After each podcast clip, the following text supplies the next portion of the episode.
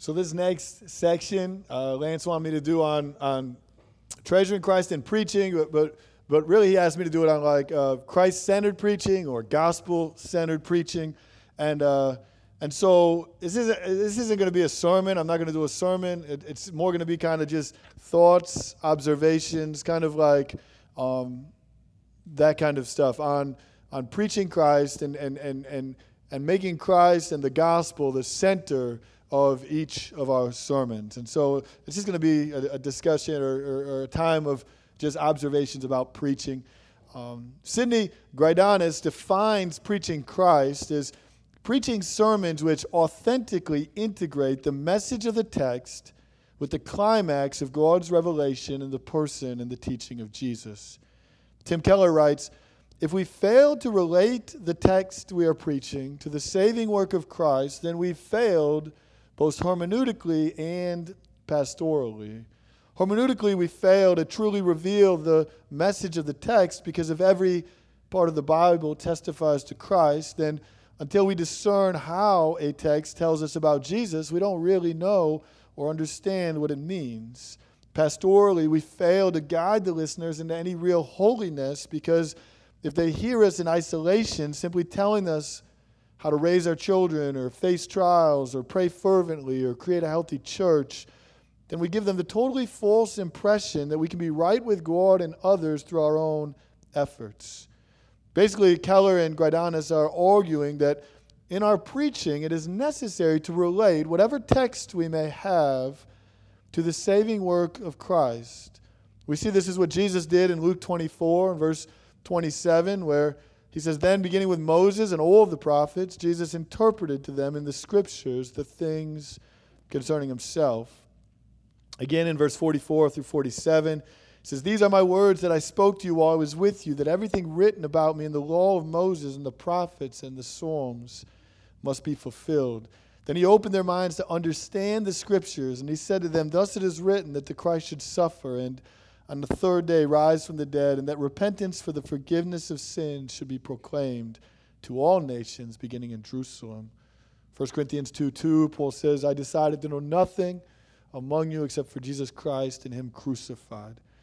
So, so theologically, I, I, my position is, I, you know, I agree with Tim Keller and with, with these passages. I, I believe that the gospel ought to play a central role in each sermon that we preach. And, and I know there's different theological positions on that. So that's not the only theological position. There, there are others that, that, that see things differently. Um, but today, what I want to talk about is beginning with that presupposition that, that we want our sermons to be gospel centered, that every passage we preach ultimately climaxes and, and, and, and, and, and speaks something about um, Christ's finished work on the cross. Um, if, if that's your theological position, then today what I want to talk about is how to apply that into our preaching. Because I think it's, it's one thing to say that we believe the gospel, that, that, that, that our sermons should be gospel centered, but it's, it's another thing to actually do it. And often what ends up happening is there's a gap between our theology of preaching and our practice of preaching.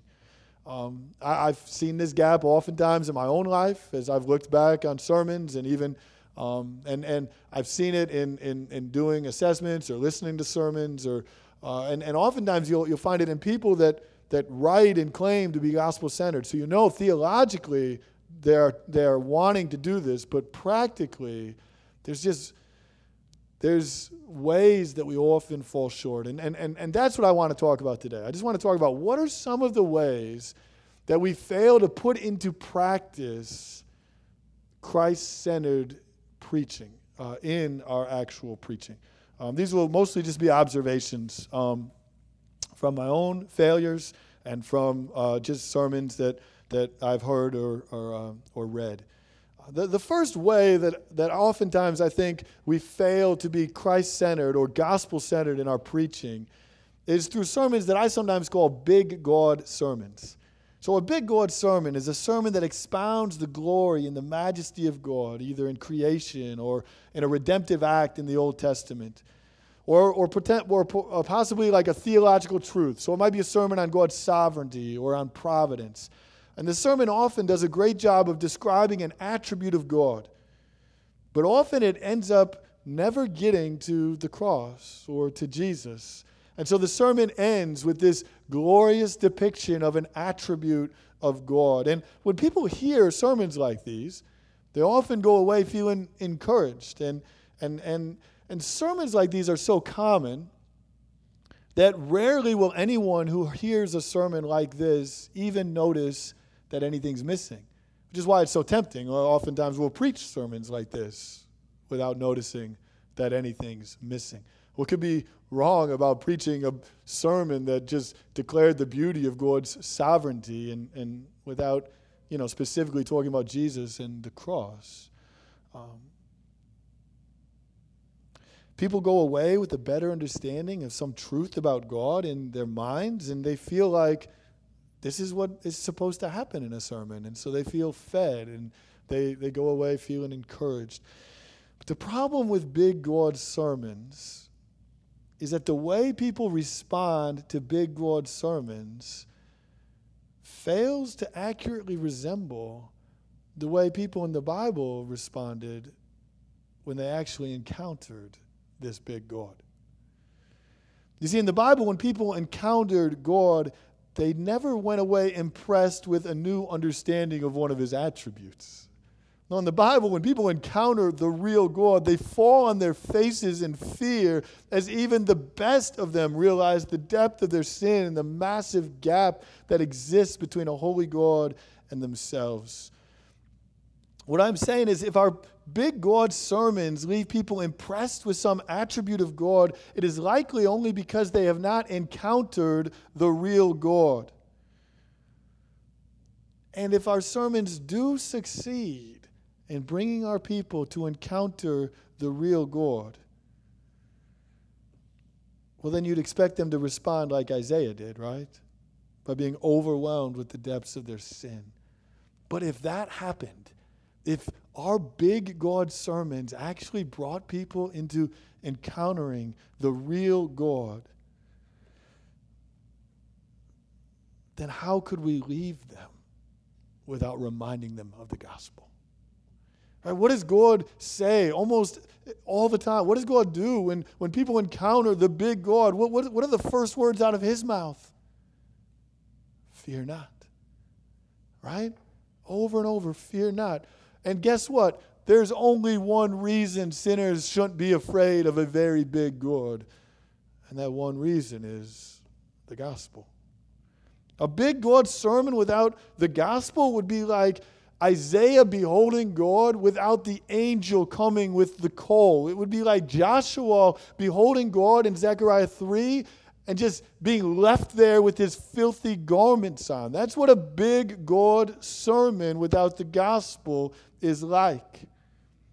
Even in the book of John, when, when John, in the book of Revelation, when John encounters a big Jesus, who some people might even think would be nicer than a big God, right? Like, like he encounters the big Jesus. The same Jesus he walked with for three years. The one that he asked if he could sit next to in heaven. Like he fell on his face as though dead when he encountered him. And the big Jesus had to put his hand on his shoulders, say, Fear not. And then what did he have to do to the guy that wrote one of the Gospels and spent decades preaching the gospel? He had to remind him of the gospel when he said, I am the living one. I died, and behold, I am alive forevermore, and I hold the keys to death and Hades. Encountering a big God requires that we are reminded of the, go- of the gospel. Ultimately, you know, without the gospel, our big God sermons fail to distinguish themselves from, from something you might hear in a mosque or that you might hear in a synagogue. Jesus says, I am the way, the truth, and the life. No one comes to the Father except through me. If our sermons are meant to bring people into the presence of God, we can only do it through Jesus. Now, here's the thing we all know this. We believe this. We know this. We believe this. None of us would, would argue that there's a way to God except through Jesus. Um, most of us believe that a big God is scary without the gospel. And yet, so often we can come up with an amazing big God sermon that that doesn't climax in the cross. And and and the reason for, for most of us is because we assume the gospel. Right? I mean, it, it's not because we don't believe any of the things that I'm telling us. It's because we think our people are so familiar with the gospel, they already know the gospel. So I'm going to spend all my time articulating this beautiful attribute of God that my people are less familiar with, and they will fill the gospel into all the little, you know, they'll, they'll, they'll then read it in the context of the gospel. They'll hear my sermon. My people wear gospel glasses and they hear my sermons in the context of the gospel. Guys, if our people seriously wore gospel glasses and went through life hearing everything in the context of the gospel, we wouldn't even have, I mean, like, I mean, like, that would be nice, right? I mean, like, like, wouldn't that be the greatest thing ever? So, uh, but I'm pretty sure that's not what's happening because I'm pretty sure that most of us know what Lance was talking about when he got up here and said, I've been a pastor for years and I wasn't looking through preaching through the lens of the gospel.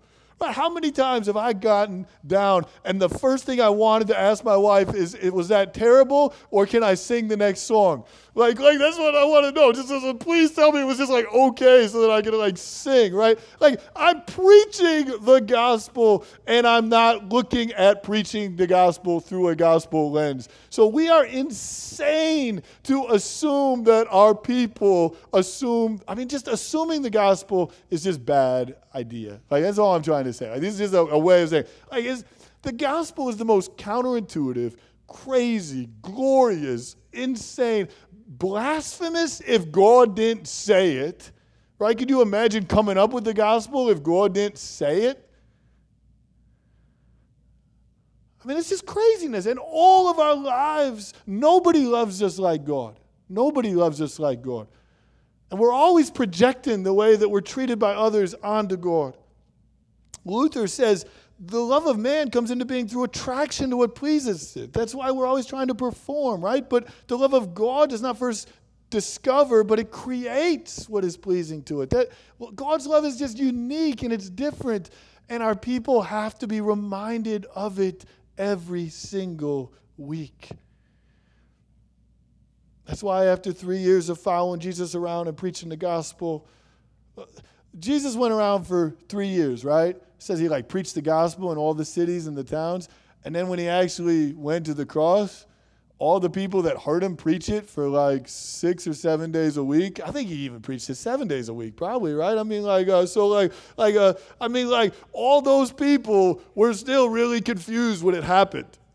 they like heard it preached seven days a week for three years, and then they're like, oh wow, that it happened, and they were like, nah, they didn't even have gospel lenses. They couldn't even see they couldn't even see the cross through a gospel lens when it happened. It's just not natural. It's not normal. We have to remind people every single week. They have to.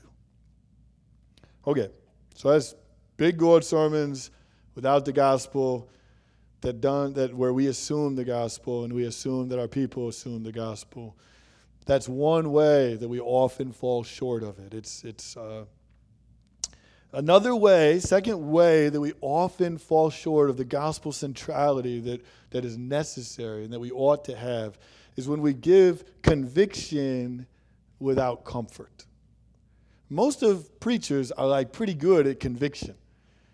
I want you to think about the many conscience orientated questions that you ask in a sermon.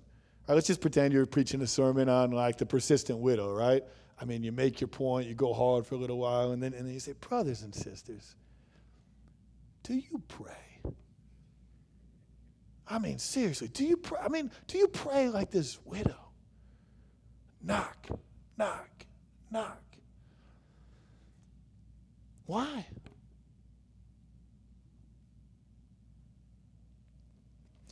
All right, if you'll turn to the next verse, you'll find, and then what we do, right? It's like it's like we end our points with conscience, like pricking questions. Like climax is the point. You get a good, you know, couple of jabs in there. You let the silence sit. Now you move on to your next point. All right, now I got now let's now if you move on, the next verse says it's like what is the purpose of these questions? Its purpose is to convict, right? But what are our people supposed to do when they work? right? I mean, like, what happens when they actually work? Now, most of the time, like, we probably feel like they're not working very well. That's why we don't have to comfort very much, right? But like, but what if they did work? Like, imagine they worked, and and what, like, we've aroused guilt and condemnation in our people. And you can't just move on to the next point and, and leave them wounded. Zach Eswine, listen to this quote. This is a crazy quote. Preachers must take care with their conscience orientated questions. Somewhere in the sermon, and it doesn't have to be right away, but somewhere in the sermon.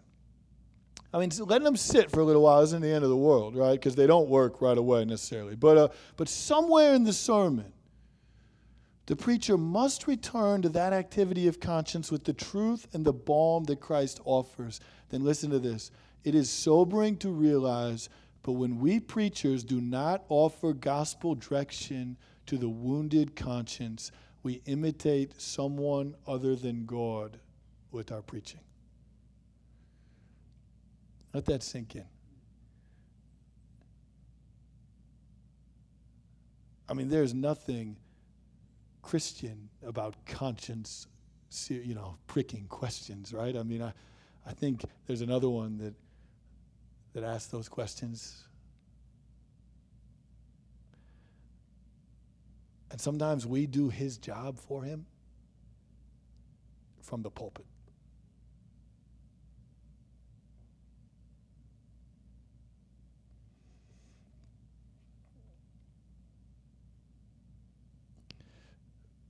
Guys, we want to convict consciences. How many, how many sermons do you preach where you're not hoping that some level of conviction falls upon your people somewhere?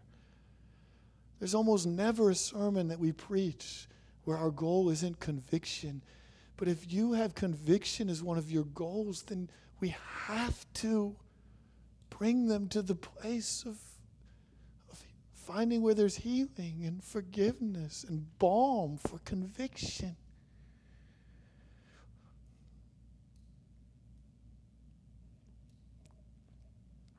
If our goal in preaching is that our people would encounter a big God and experience conviction through His Spirit, we must make sure that our sermons lead people to Jesus and to the mercy and to the forgiveness that He offers for sinners.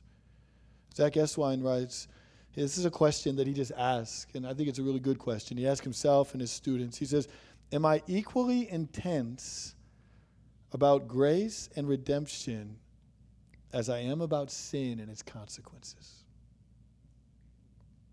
that brings us to the next point, because the, the, the, next one deals with balance. So it, it's not just, you know, do we give a little bit of like gospel hope, but it's, it, it can deal even with balance. Are, are, are we equally bringing these things?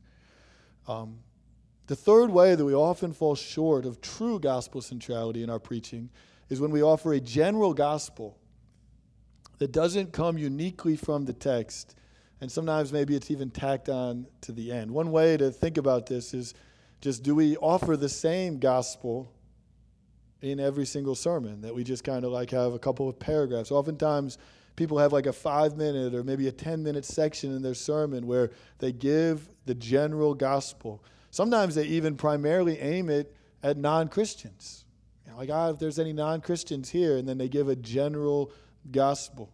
And it's usually about, you know, how we're sinners and God sent his son Jesus to die and we deserve that death, but then he rose again in our place. If we repent and trust in him, then we can experience forgiveness. And the reality is, any gospel is infinitely better than no gospel. So praise God for every general gospel that we've ever given. And the general gospel is it's beautiful and it's true. It's amazing. But if you give the same general gospel in each sermon, what you'll find is your people will begin to tune you out. And what they will start to realize is all your real hard work gets put in on the other part of the sermon, the meat of the sermon, the stuff that comes from the specific text. That's what you spent your week working on, praying, mining. You'll also fail to offer genuine comfort to your people because notice your conscience pricking questions are specific and they're unique to each sermon. And yet you're giving them the exact same general gospel to these unique questions and these unique conscience pricking questions. And when we do this, we fail to help our people hermeneutically even understand how each passage actually genuinely and uniquely and beautifully points to some aspect of the gospel. And that's something our people desperately need to learn. They need to know each passage of Scripture speaks and points to the gospel in, in, in special ways. They need to see how God, how the gospel offers genuine comfort for the many different ways that we sin and and and so we address the reasons that we sin, and then we show how Jesus is better than those specific reasons. We, we talk about the, the, the, how, how Jesus offers forgiveness even for those specific sins. And so instead of tacking a general gospel onto each of our messages, let's seek to be faithful to the text. And, and often what we'll find is this will be the hardest part of your sermon prep. It's, it's that's the hard part. It's it's it's doing the exegesis and then how does the gospel, how does this how, how does how would I not understand the gospel as well if this passage wasn't in the Bible? Like I like to think of the Bible, all of the Bible is this road that leads to the gospel, right? You know what I'm saying? And it's kind of like what would be missing what pothole would I hit? What would be missing if I took this section out? Like, like you know, the, the God, everything He puts in here is necessary, and, and is necessary to get us smoothly to, to the culmination and to the climax in the gospel. Um, so, you know, and, and, and this obviously like takes it, it, it, it, it, it, it's, it's, I like to think of gospel like I like that there, there's a book on gospel fluency. I like to like speaking the gospel is like a language, you know. And it, yeah, it takes it takes tons of of like like work and, and study and books and just trying to understand like how do we become more fluent in in in speaking this this this gospel and seeing its connections in the text and and so it's something we're always like growing in, and, and none of us arrive. Like like you're always like like I'm always trying to figure out how do I do this better? How do I grow in this? What what what's another way to learn this? And and and and it's beautiful because it keeps you just being like in awe of the gospel as you encounter it in each text. Um, you know, oftentimes just a practical. This is kind of an aside. I mean, often like you, just, I just like like what Lance did this morning. Like you just sit in the text until it like until it convicts you. And then you just what is the what what gospel healing do I need for this?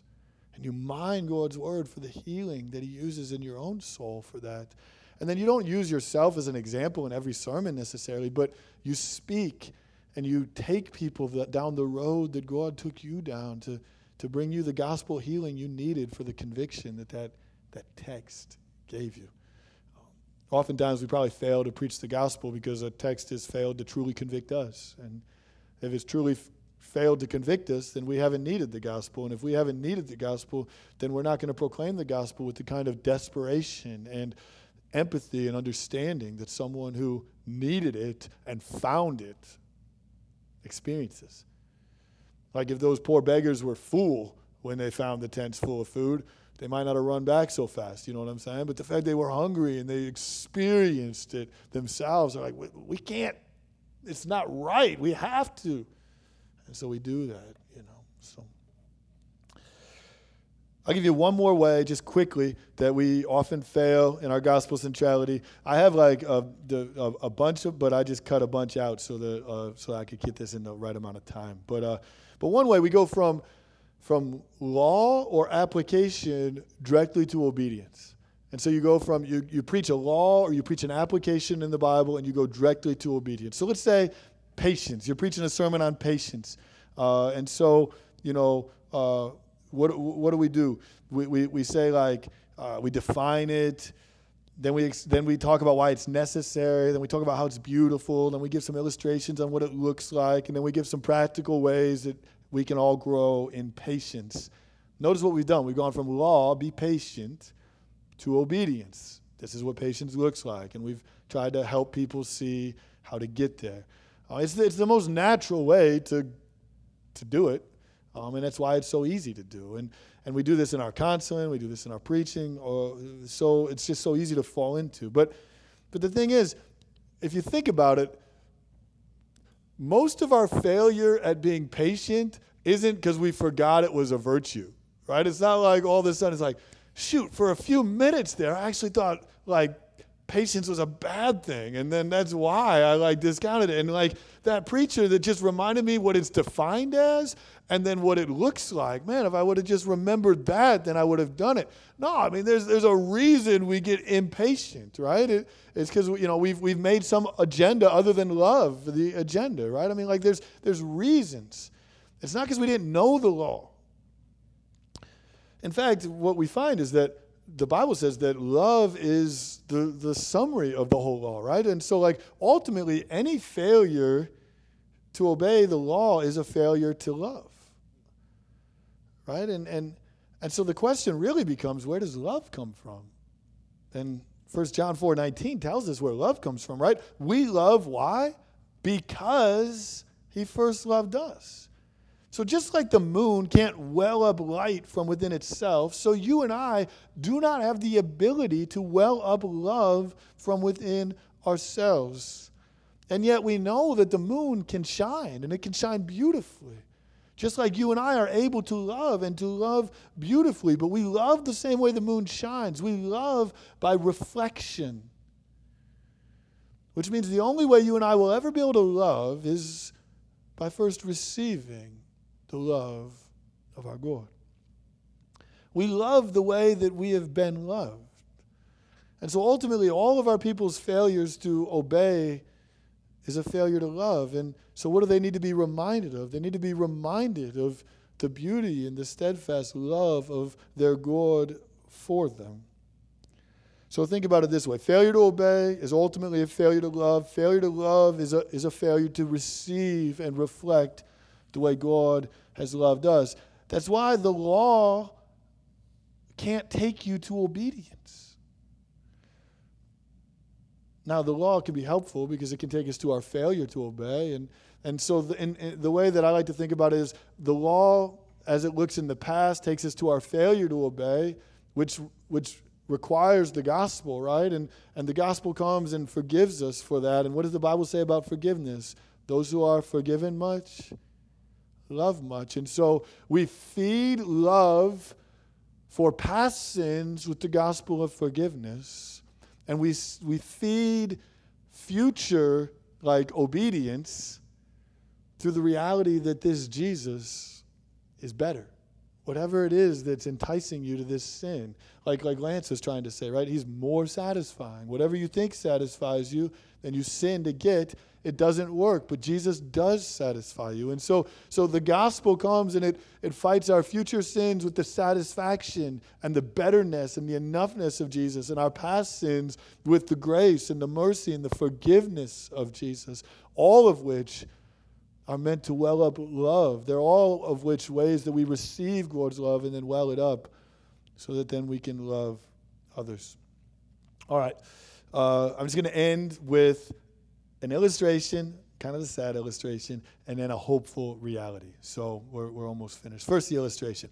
When I was in seminary, this was a while ago, but, uh, but I talked to some other uh, waiters uh, in, in, our church that made sure uh, that it's actually still the same today and that they actually had experienced the same kind of thing. So, of course, uh, it's not true everywhere, always necessarily, but this is, this is what they said they had experienced uh, as well. So as a waiter, uh, there was sometimes where I would work the Sunday afternoon shift, and I remember as a waiter, our boss, the manager, would actually gather all the servers on the Sunday afternoon shift, and he'd gather us together and be like, guys, this is the toughest shift of the entire week.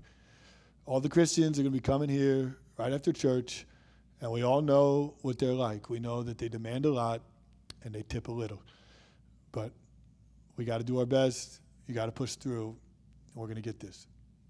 And then we'd have like a pep talk, and then we'd be like, and then we'd do our little thing, and then we'd go off to, to do our waiting tables. And here's the crazy thing is, the Bible teaches us we become like what we worship.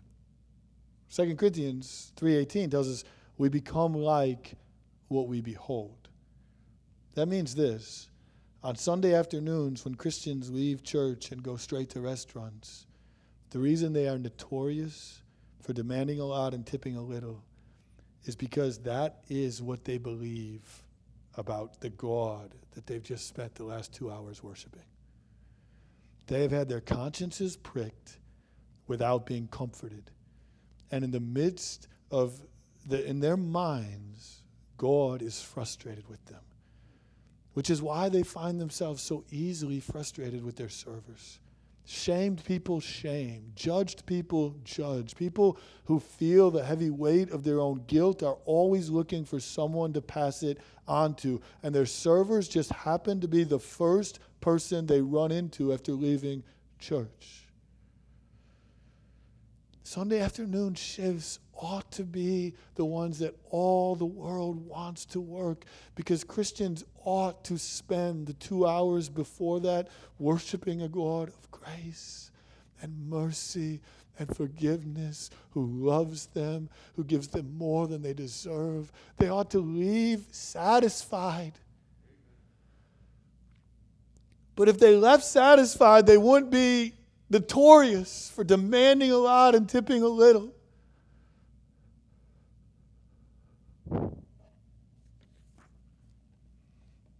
So, as pastors, we must make sure that our people leave each week having encountered the true God, the God who so loved the world that he gave his only begotten Son. We have to make sure that each week we lift up Jesus, knowing that when he is lifted up, he will draw all people to himself. Each week we proclaim Jesus because we know transformation takes place as our eyes behold him, and from one degree to another, we are transformed more and more into his glorious image.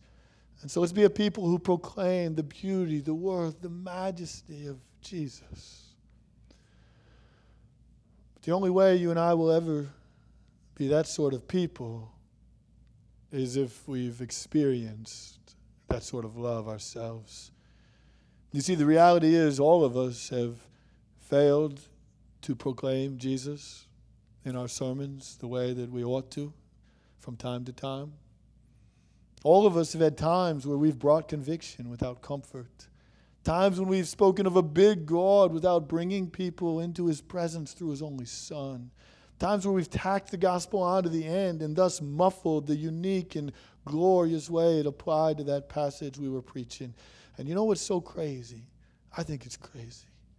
Is that despite all the times that we have failed to accurately and eloquently and beautifully and passionately proclaim and rightly proclaim the gospel, our God has chosen to continue to use us to be the ones who proclaim it week in and week out. I often think like why why wouldn't he have angels proclaim the gospel, right? They would make far less mistakes than us, far less misinterpretations of scripture than us, and they do it with far more eloquence than we could. But our God has chosen to use sinners like you and I to proclaim the gospel because here's what He wanted. He has decided that He wants His message of grace to be proclaimed by those who have experienced it firsthand. That means the best way to grow in our proclamation of God's grace is to humbly receive it for all the times we've fallen short. It's not to sit there and think about how you're going to do better or how you can, you can grow in this or what book you're going to go read. It's to sit there right now. And if you're thinking about a sermon that you regret, just receive grace. Receive His love. Receive His forgiveness. I started asking people when I meet with them, just like, when, when's the last time that you did something that you couldn't make up for and you couldn't fix and you just sat there and you just had to receive grace?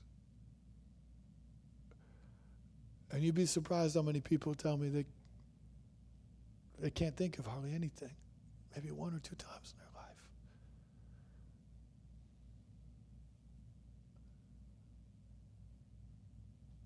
This message isn't to help you go out and fix it. This message is first and foremost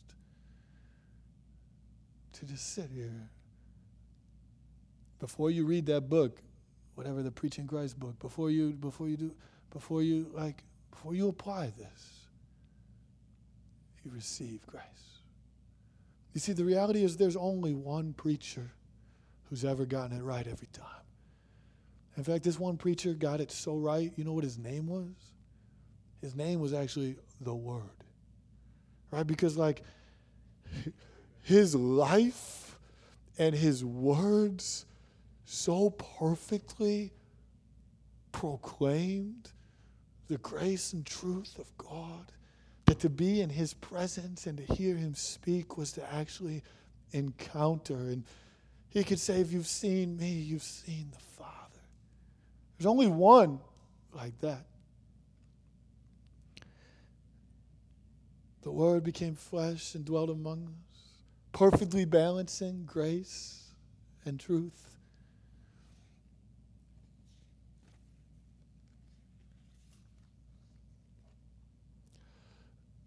And yet, he goes to the place you sometimes think you should be when you finish a sermon you really hated.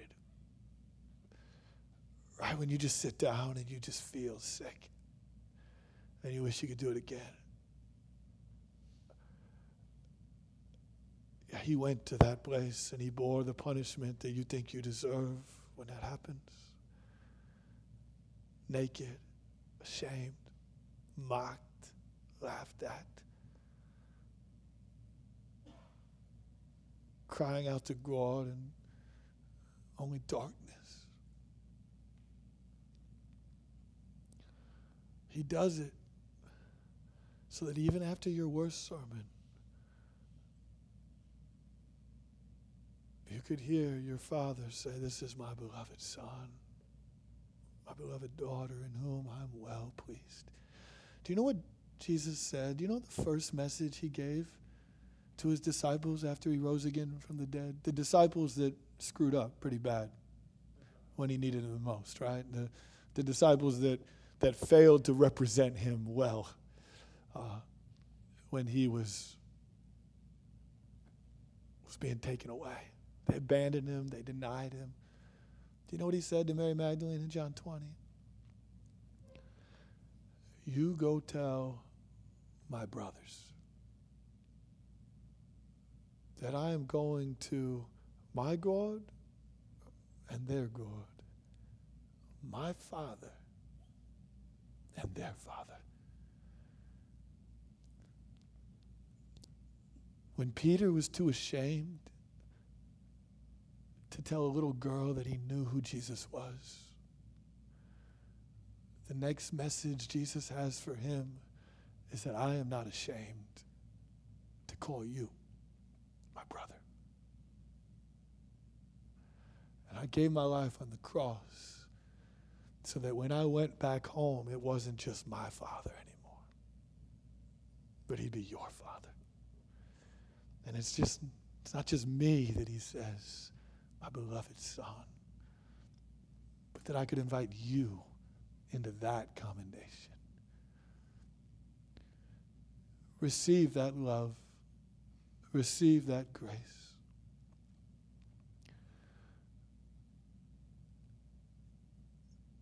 Receive that security.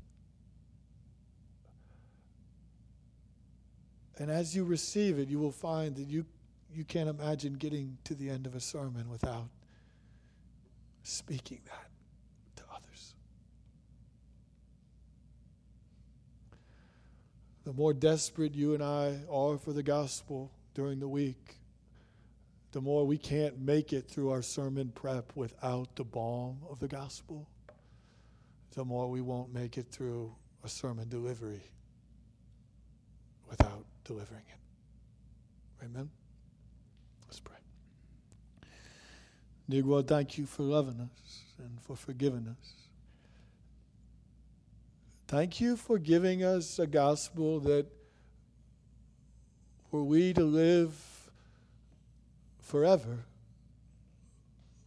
we could never come up with something so beautiful and glorious and amazing on our own. It exceeds anything that our imaginations can even grasp. And yet you offer it to us. God, would you satisfy us today with your steadfast and unfailing love?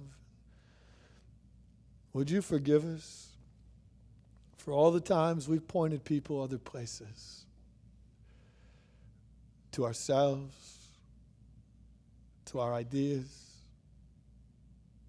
to some other means of help. We're sorry for every careless word, for every sermon with more conviction and hope.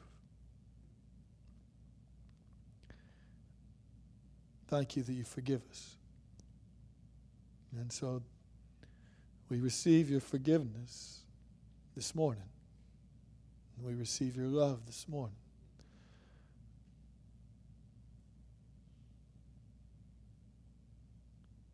And we're reminded once again that this message of the gospel really is the most beautiful, glorious, amazing news in all the universe, and that it is one that we can spend the rest of our life getting up each week and making more clear and proclaiming and heralding and showing the many facets and the many beauties. So help us, God, in Jesus' name.